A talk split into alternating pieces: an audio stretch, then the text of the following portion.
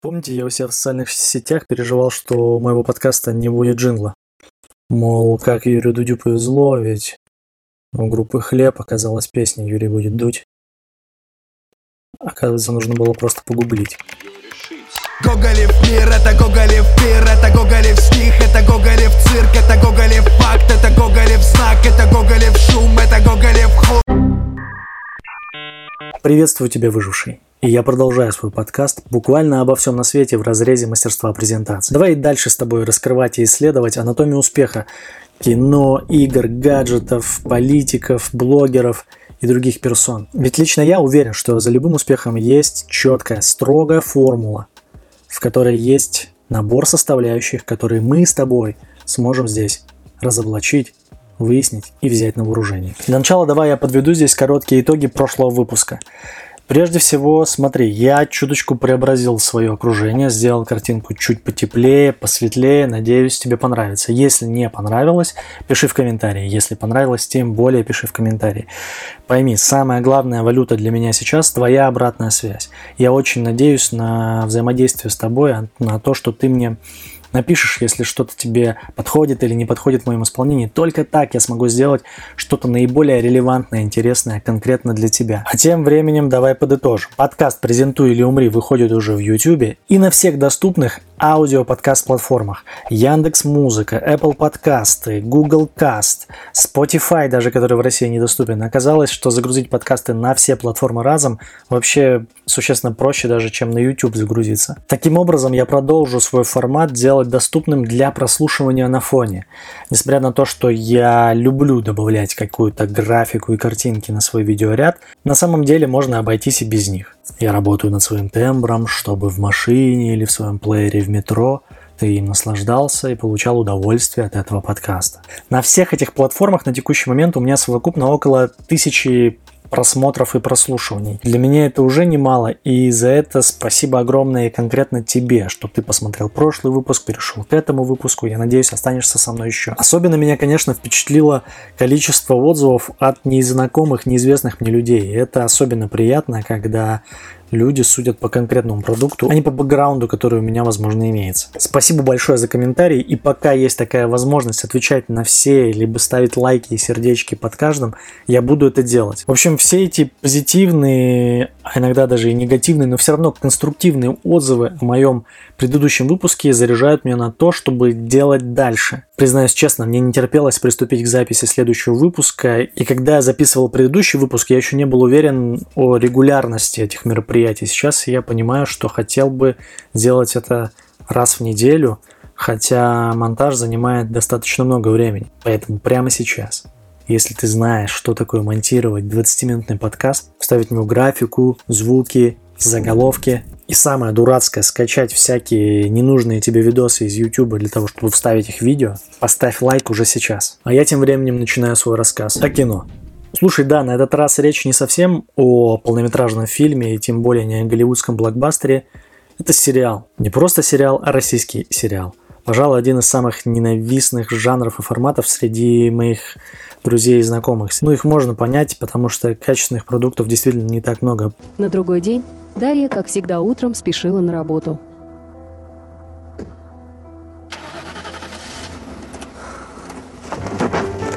Тем более мы уже избалованы высоким качеством импортных сериалов.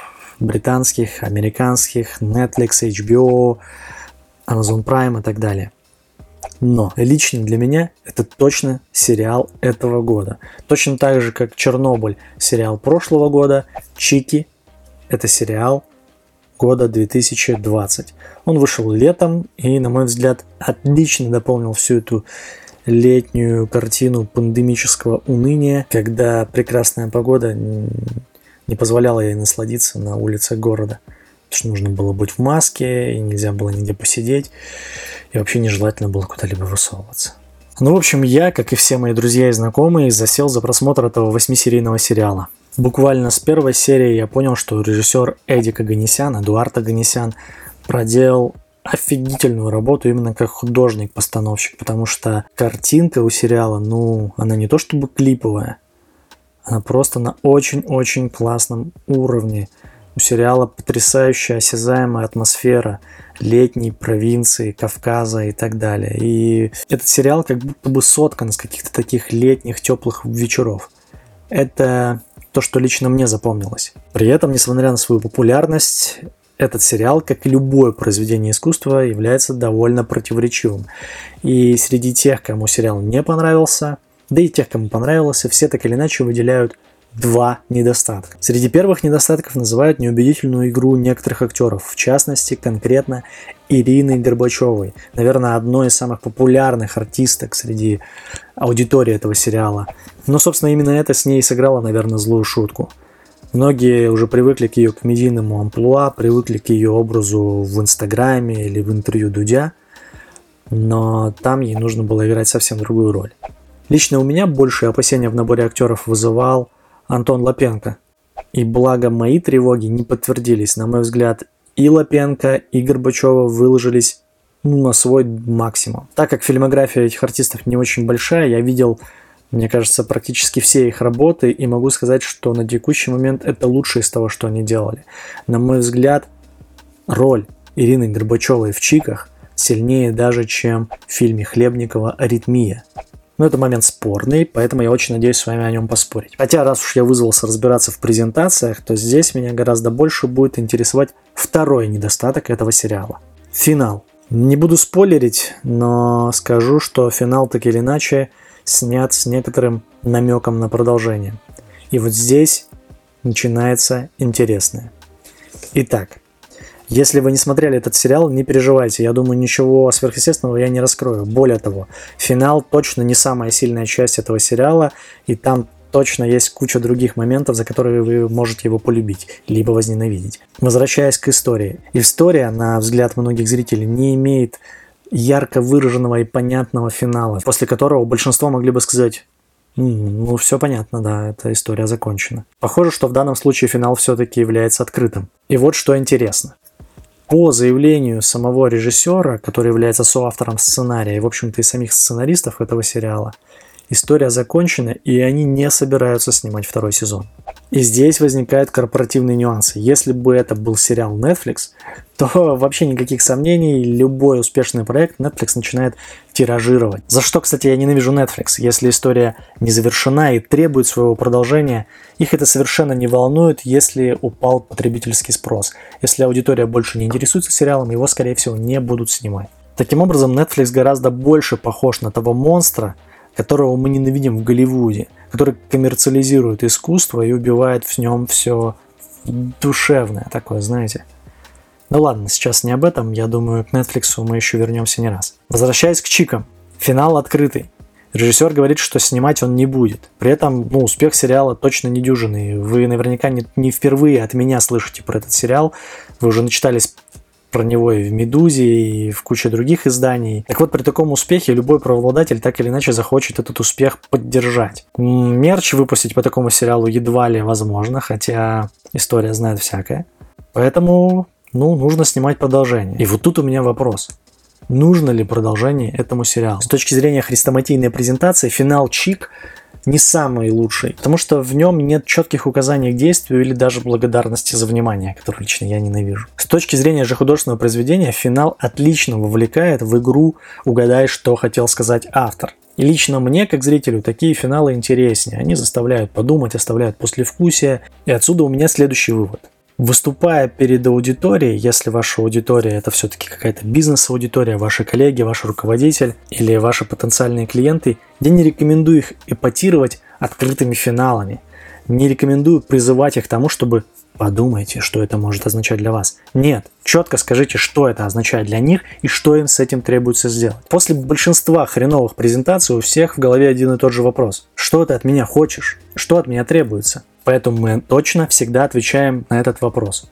Что мы хотим от своей аудитории, зрителя. Окей, возвращаясь к сериалу. Если с художественной точки зрения открытый финал это чаще всего круто, то почему в данном случае это не круто? Да именно по той причине, что это сериал. А у сериалов такой финал чаще всего выглядит дешевых клиффхенгер, когда нас пытаются удержать в перерыве между сезонами и сохранили свой интерес к развязке событий, которым закончился предыдущий сезон. Прием уже набил такую оскомину у аудитории, что чаще всего за него уже ругают. И я думаю, что несмотря на то, что у авторов замысел был сделать финал, скорее всего, открытым, призывающим к обсуждению, сериальный формат все это обесценивает, к сожалению. Ну а в сериале, помимо этой спорной истории, есть на самом деле очень интересные объемные персонажи, ситуации, локации, диалоги и, в общем-то, куча всего интересного, за что стоит его оценить.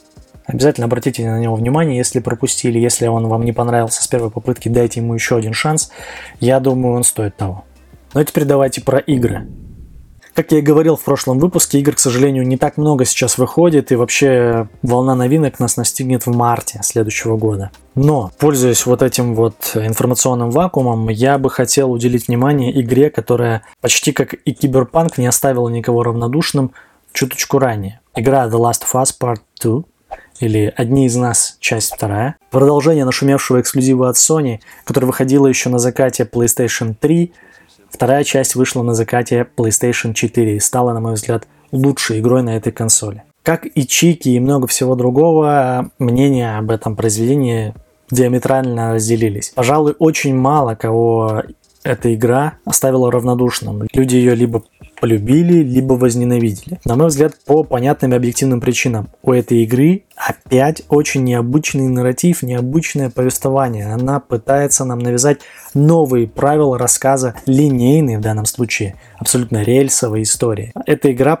полноценный книжный роман. В ней есть набор персонажей, каждому которому уделяется на мой взгляд, достаточное внимание для того, чтобы представить его объем, вжиться в его проблемы и, самое главное, начать ему сопереживать. Но самое прелестное в этой игре, что крайне редко происходит не только в играх, но и в фильмах, то, что нам позволяет посмотреть на историю под разными углами, скажу так, чтобы не спойлерить. Примечательно, что в данном случае многие ругают игру не за ее историю и не за способ повествования, а за то, что она якобы конъюнктурна, то есть она поддерживает повестку сегодняшнего дня, повестку 2020 года, конца 2019, движение Black Lives Matter, BLM или гендерное неравенство. И именно в связи с этим в игре главные персонажи женщины, причем женщины нарочито асексуальные, они очень мужественные, жесткие, между ними даже существуют романтические связи, и они как будто бы по умолчанию противостоят всему мужскому и патриархальному. Примечательно, что сценарист и режиссер игры мужчина, мужчина вроде бы совершенно традиционной ориентации, и упрекнуть его в том, что он имеет какие-то странные сексуальные вкусы, было бы несправедливо. На мой взгляд, справедливее было бы отметить, что уже в первой части вся эта повестка, которая в данном случае считается притянутой за уши и подтянутой вот к этой конъюнктуре, она уже была все эти женские персонажи и взаимодействия между девушками в этой истории уже существовали задолго до того, как это стало каким-то трендом в Твиттере, вообще в мире. Поэтому осуждать сейчас за то, что игра так попала в этот тренд и настолько ему отвечают, ну глупо, потому что в данном случае игра не сделала ничего иного, кроме как с точки зрения мастерства презентации, угадала запрос своей аудитории, либо вступила с этим запросом в конфликт. Оба из этих случаев хороши, потому что и тот, и другой случай вызывает эмоциональный отклик. Помните, я сказал, что игра почти никого не оставила равнодушным и индифферентным. Все так или иначе обсуждали, хорошо или плохо то, что происходит в игре, хорошо или плохо то, что персонажи девушки, хорошо или плохо персонажи поступают. Но так или иначе, эта игра обращается к аудитории и говорит именно на том языке аудитории, который в ходу сейчас. В данном случае это просто провидение конкретных создателей конкретного произведения. Но лично мое мнение, что эта игра не о сегодняшней повестке про гендерное неравенство или про BLM. Это история про чудовищ. Но чудовища эти это не буквально чудища и зомби, которые снуют по игре, а это сами персонажи этой игры. Более того, это главные герои этой игры, за трансформацией которых мы наблюдаем, которым мы сопереживаем, которых мы ненавидим и любим одновременно. Такие эмоции вызывает только по-настоящему стоящее художественное произведение. В данном случае мы наблюдаем путешествие героев и трансформацию их по порочному кругу мести, который невозможно прервать без несправедливого, на первый взгляд, прощения. Игра в действительности учит очень важным вещам и обличает нас стороны, на которые неприятно смотреть. Лично для меня это главное художественное произведение в игромире 2020 года. И для тех, кто весь этот блок не понимал, о чем я говорю, есть хорошая новость. компания Sony огромные средства вкладывают в разработку, в перенесение своих игр на теле- и киноэкраны. И в частности, один из авторов сериала «Чернобыль» Крейг Мейзен занимается сейчас киноадаптацией, именно сериальной адаптацией игры Last of Us. И, вероятно, очень скоро она появится на экранах в качестве офигенного, я уверен, сериала. Очень надеюсь, что мы его с вами обсудим здесь же. Фух, она сладенькая у меня самое интересное. Я немножко переосмыслил третий блок, который раньше я хотел посвящать исключительно политике. Сейчас я понял, что все-таки речь не столько о политике, сколько о персоналиях, о личностях, чья деятельность так или иначе меня трогает, впечатляет, и чью деятельность хочется подвергать анализу с точки зрения мастерства презентации. Итак, персоналия этой недели – Моргенштерн. Очень сомнительный пример для подражания. Но давайте разбираться. Для начала давайте обусловимся. Я никакой не музыкальный критик и вообще в музыке, наверное, мало понимаю. У меня просто есть какой-то собственный вкус. А он неплохой и не хороший. У меня есть экспертиза в презентациях. Я понимаю и наблюдаю, как компании, разработчики, сценаристы взаимодействуют со своей аудиторией. Что они делают, как они обращаются, на какие нотки давят, чтобы вызывать отклик. Так вот, Моргенштерн в этом плане очень интересный блогер. Для большинства из вас наверняка это не является откровением, наверное, кто-то из вас уже наблюдал его в YouTube, но лично для меня, того, кто узнал о нем из э, уст десятилетних э, детей или из блога Дудя, это стало открытием. Я думал, что это очередной поп-исполнитель на российской сцене, который просто поймал очень кратковременную волну хайпа и популярности. Но когда я чуть-чуть присмотрелся к нему, я понял, что здесь происходит. Итак, мы с вами утвердились, что Алишер, именно так зовут Моргенштерна, это очень опытный блогер из города Уфа, Республика Башкортостан. Примечательно, что этот регион вообще очень плодовит на звезд шоу-бизнеса и блогинга, которые добились впечатляющих успехов. Взгляните на список из выпуска Дудя. А теперь давайте на секундочку перенесемся на мою лекцию о мастерстве презентации. В процессе подготовки своих подопечных к выступлению я всегда их призываю к тому, чтобы они как можно больше думали об интересах и целях, которые преследуют в своей презентации. Ваша презентация должна преследовать не только ваши цели, но и цели вашей аудитории. И в том случае, если эти цели совпадают в какой-то момент, ваша презентация становится успешной. Все просто. Я обычно изображаю это, либо прошу представить на кругах Эллера. Две пересекающиеся окружности. Одна окружность это то, что нужно вам, другая окружность то, что нужно им. Так вот, я хочу обратить ваше внимание. Если то, чем нравится заниматься вам, нравится большому количеству народу, то вы по умолчанию супер сверхуспешны. Очевидно, что сейчас у аудитории есть потребность в простом контенте, в контенте, который можно потреблять быстро, можно потреблять мимолетно, который не будет грузить, при этом который будет вызывать очень серьезный эмоциональный отклик. И как отмечает сам Моргенштерн, совершенно не важно, какой это отклик будет, хороший или плохой. Если он есть, значит мы на верном пути. Итак, это первое доказательство того, что Моргенштерн очень хорошо понимает свою аудиторию. Следующее. Моргенштерн осознанно выбирает путь наименьшего сопротивления в вопросе производства своего контента. Он прямо так и говорит.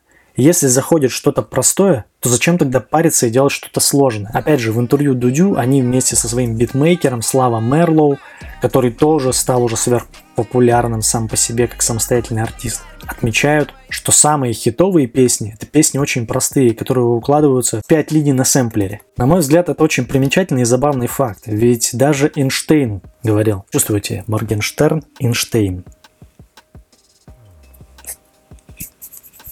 Делайте проще, но не проще простого. Когда вы нашли формулу выявления баланса между простым контентом и востребованным, это однозначная зона успеха. Моргенштерн в данном случае оседлал баланс между желаниями своими и желаниями своей аудитории.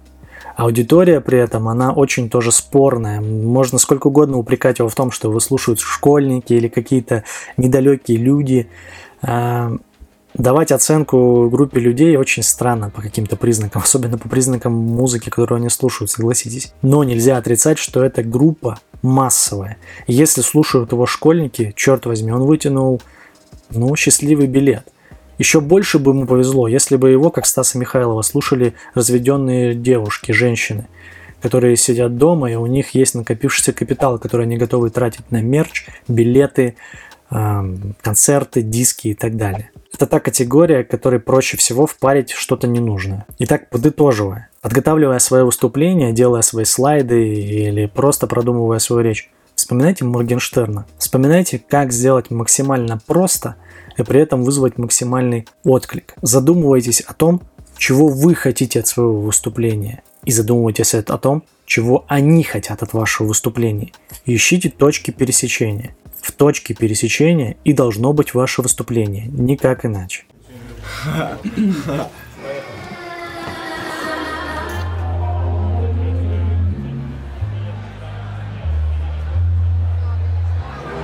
Я хочу, чтобы вы сдохли сегодня.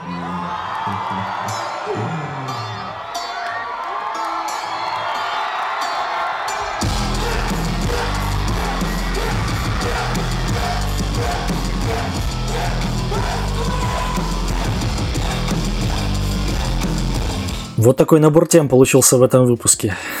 Я сам в шоке, честно говоря, как я все это решил сочетать. В конце, конечно же, хочу вам снова напомнить. Если вы до сюда досмотрели, значит вам скорее всего понравилось. Поставьте свой лайк, напишите комментарий, что вам понравилось или может быть что вам не понравилось. Для меня это очень важно, это поможет мне сделать что-то еще более интересное и подходящее конкретно для вас. И напоследок у меня к вам призыв.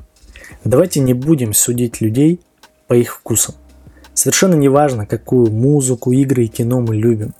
Гораздо важнее, как мы готовы это обсуждать, как мы готовы делиться этим. Согласитесь, ведь так кайфово иногда убедить того, кто сначала ругал какой-то сериал, в том, что этот сериал в действительности очень крутой. Или точно так же с игрой и музыкой. Именно этим я здесь и занимаюсь. Вступайте со мной в полемику, но не забывайте, что о вкусах в действительности не спорят – нет правильного вкуса, есть только предпочтение. Пока выживший. До следующего выпуска.